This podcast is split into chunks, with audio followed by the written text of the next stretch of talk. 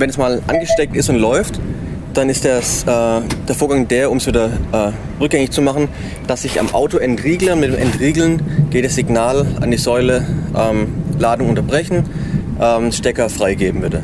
Und entriegeln, ja, jedes Auto ein bisschen anderes. Beim äh, Sorry kann ich es über die Fernbedienung machen. Da kann ich das Kabel zum Pult drücken, dann wird hier entriegelt. Hier steht, ähm, das Fahrzeug wird geladen. Aktuell hat es 17,4 kW geladen. Wenn ich es ziehe, dann heißt äh, Ladung ist beendet. Vielen Dank, gute Fahrt. Und das Ganze ist äh, lösbar wieder und die Säule ist für jeden nächsten verfügbar.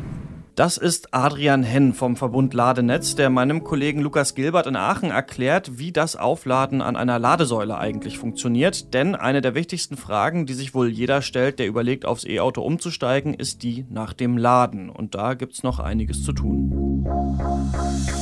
Mission Energiewende, der Detektor FM Podcast zum Klimawandel und neuen Energielösungen in Deutschland. Eine Kooperation mit dem Ökostromanbieter Lichtblick und dem WWF.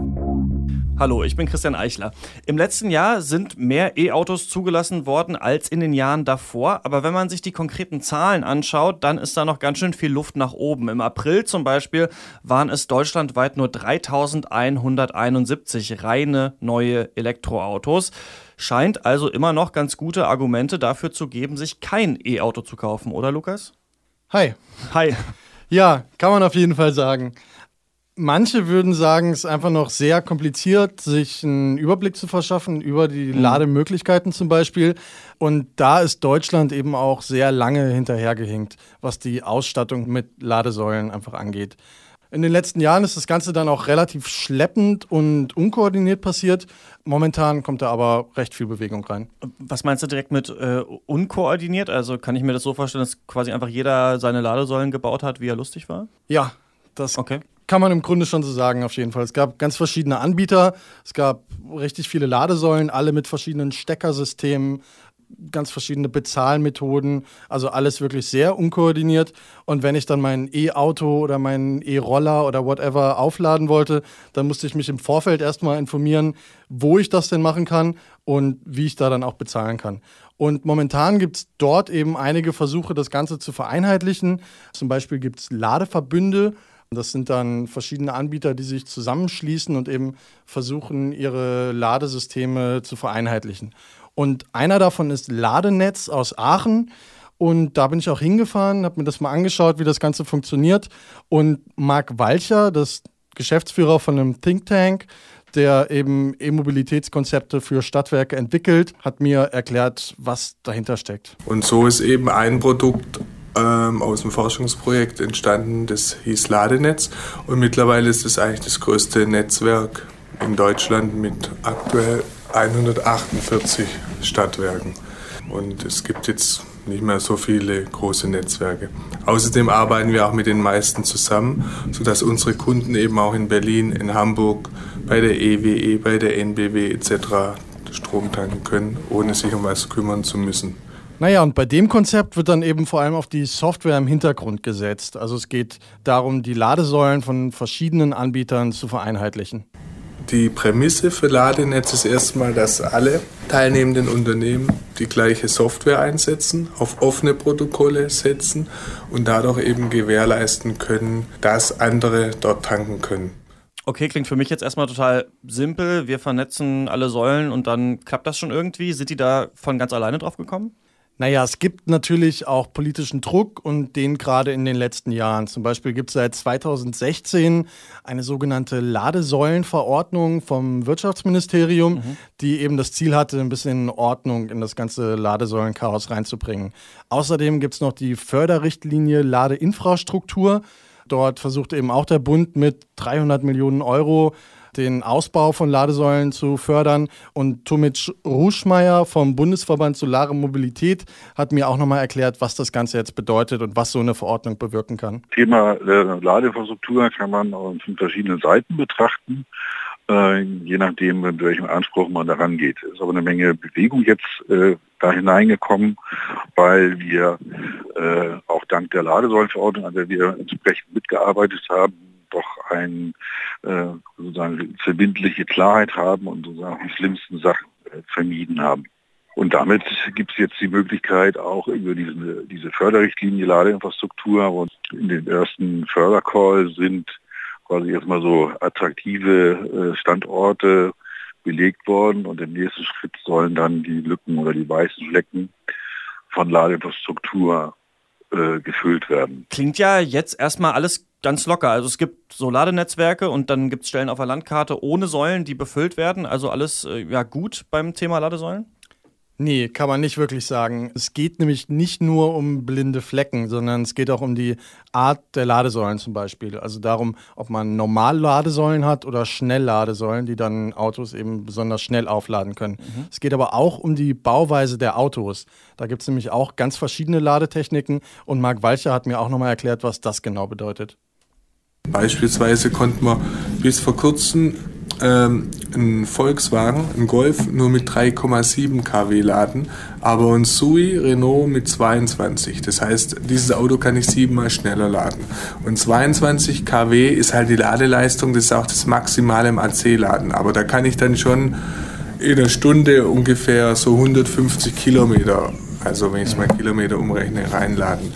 Und da ist eher die Frage gerade für Stadtbewohner, dass die sich eben Autos kaufen, die eine höhere AC-Ladeleistung haben. Das verschweigen zwar die Automobilhersteller oft, aber das ist wirklich extrem wichtig.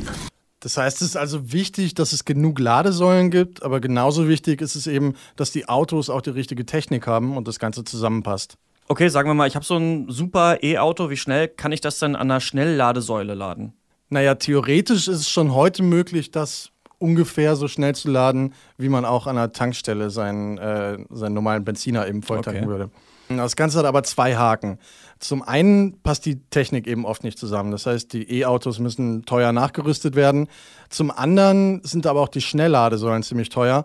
Und das Ganze lohnt sich für die Betreiber bisher nicht, diese Schnellladesäulen aufzustellen. Deshalb passiert das auch nicht so wahnsinnig viel. Das Ganze kann sich aber natürlich ändern, gerade wenn sich eben die Technik weiterentwickelt und davon ist ja generell auszugehen. Wer also ein E-Auto sich anschaffen möchte, der muss in erster Linie überlegen, was er damit genau vorhat. Wenn man jetzt also ein Haus hat und nur zur Arbeit fährt, dann kann man sein Auto eben gut über Nacht einfach zu Hause laden oder man hat sogar einen Arbeitgeber, wo ich auf dem Parkplatz mein Auto an der Ladesäule laden kann und dann reicht auch ein Auto mit überschaubarer Ladeleistung. Wenn ich aber jetzt in der Stadt wohne und eine Mietswohnung habe, dann muss ich eben hoffen, dass eine Ladesäule in der Umgebung frei ist. Und wenn ich lange Strecken fahren will, in, weiß ich nicht, Italienurlaub zum Beispiel, dann gibt es eben bisher wenig gute Konzepte. Es gibt zwar mittlerweile Teslas von mir aus, die wirklich relativ weit fahren, das können auch mal 500 Kilometer sein, aber selbst dann muss ich natürlich wieder eine Schnellladesäule finden, an der ich dann nochmal laden kann. Also wenn ich nochmal zusammenfasse, ist es so, Klar, Verbrennungsmotoren sind schlecht fürs Klima, E-Autos sind gut, aber da gibt es eben noch zwei Probleme. Erstens, es gibt nicht überall Ladesäulen, das soll sich aber bessern. Und dann hast du ja auch schon erzählt, das Laden dauert lange oder ist eben an Schnellladesäulen dann wiederum teurer.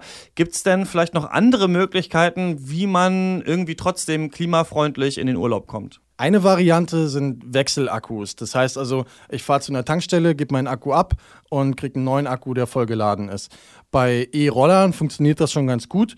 Das sind aber auch relativ kleine Akkus. Bei E-Autos sind die Akkus größer und das macht die Technik einfach schwerer. Eine andere Möglichkeit sind Verfahren, bei denen erneuerbare Energien genutzt werden, um eben per Elektrolyse Wasser in Wasserstoff zu verwandeln. Und durch Brennstoffzellentechnik kann man aus dem Wasserstoff dann wieder Strom erzeugen, der Autos dann eben wieder antreiben kann. Eine dritte Variante sind Flusszellenakkus. Das sind Akkus, die gefüllt sind mit Elektrolytflüssigkeit. Und die Flüssigkeit kann man dann auch wechseln. Zum Beispiel denkbarerweise auch an der Tankstelle, dass man dann einfach wieder seine Flüssigkeit ablässt aus dem Akku, eine vollgeladene Flüssigkeit reinlässt und dann direkt weiterfahren kann. Ja, klingt eigentlich total spannend. Auch hört sich jetzt auch gar nicht so schwierig an. Äh, wird sich das dann bald irgendwie durchsetzen? Nee, wohl eher nicht. Die Techniken gibt es zwar alle schon, aber wirklich marktreif ist eben noch keine davon.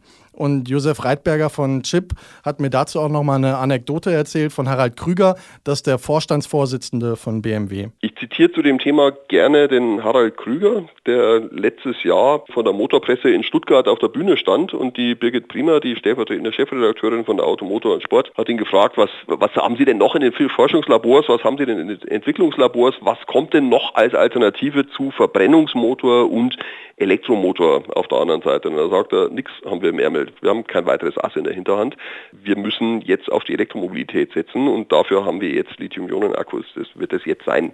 Und damit sind wir dann natürlich auch schon wieder beim Thema Ladesäulen. Denn wenn wir in den nächsten Jahren wirklich auf Elektromobilität setzen und das die Fortbewegungsform ist, die uns irgendwie begleitet, dann brauchen wir natürlich überall Lademöglichkeiten, völlig klar.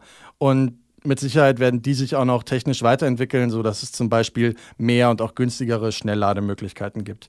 Allerdings müssten wir natürlich auch viel grundsätzlicher über Mobilität nachdenken, weil eben E-Mobilität nicht alle Probleme lösen kann und auch nicht immer auf jede Form der Fortbewegung passt.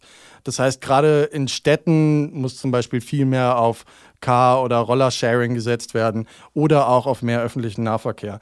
Das heißt, insgesamt bräuchten wir einfach eine Mobilität, die sich viel mehr auf die jeweiligen Bedürfnisse anpasst. Dazu braucht man dann natürlich Ladesäulen mit einer einheitlichen Technik, aber auch ein Umdenken, was ganz allgemein Mobilität betrifft. Das sagt mein Kollege Lukas Gilbert zur Ladesäulensituation in Deutschland. Nächste Woche spreche ich hier wieder mit Juliane Neubauer, denn da geht es um klimabewussten Konsum, also um die Frage, was wir eigentlich beim Einkaufen zum Beispiel beachten sollten, wenn uns das Klima am Herzen liegt. Falls Sie diese Folge nicht verpassen wollen, dann können Sie Mission Energiewende natürlich überall abonnieren, wo es Podcasts gibt und über ein paar Sterne bei iTunes freuen wir uns natürlich auch. Ich bin Christian Eichler, bis nächste Woche. Mission Energiewende, der Detektor FM Podcast zum Klimawandel und neuen Energielösungen in Deutschland. Eine Kooperation mit dem Ökostromanbieter Lichtblick und dem WWF.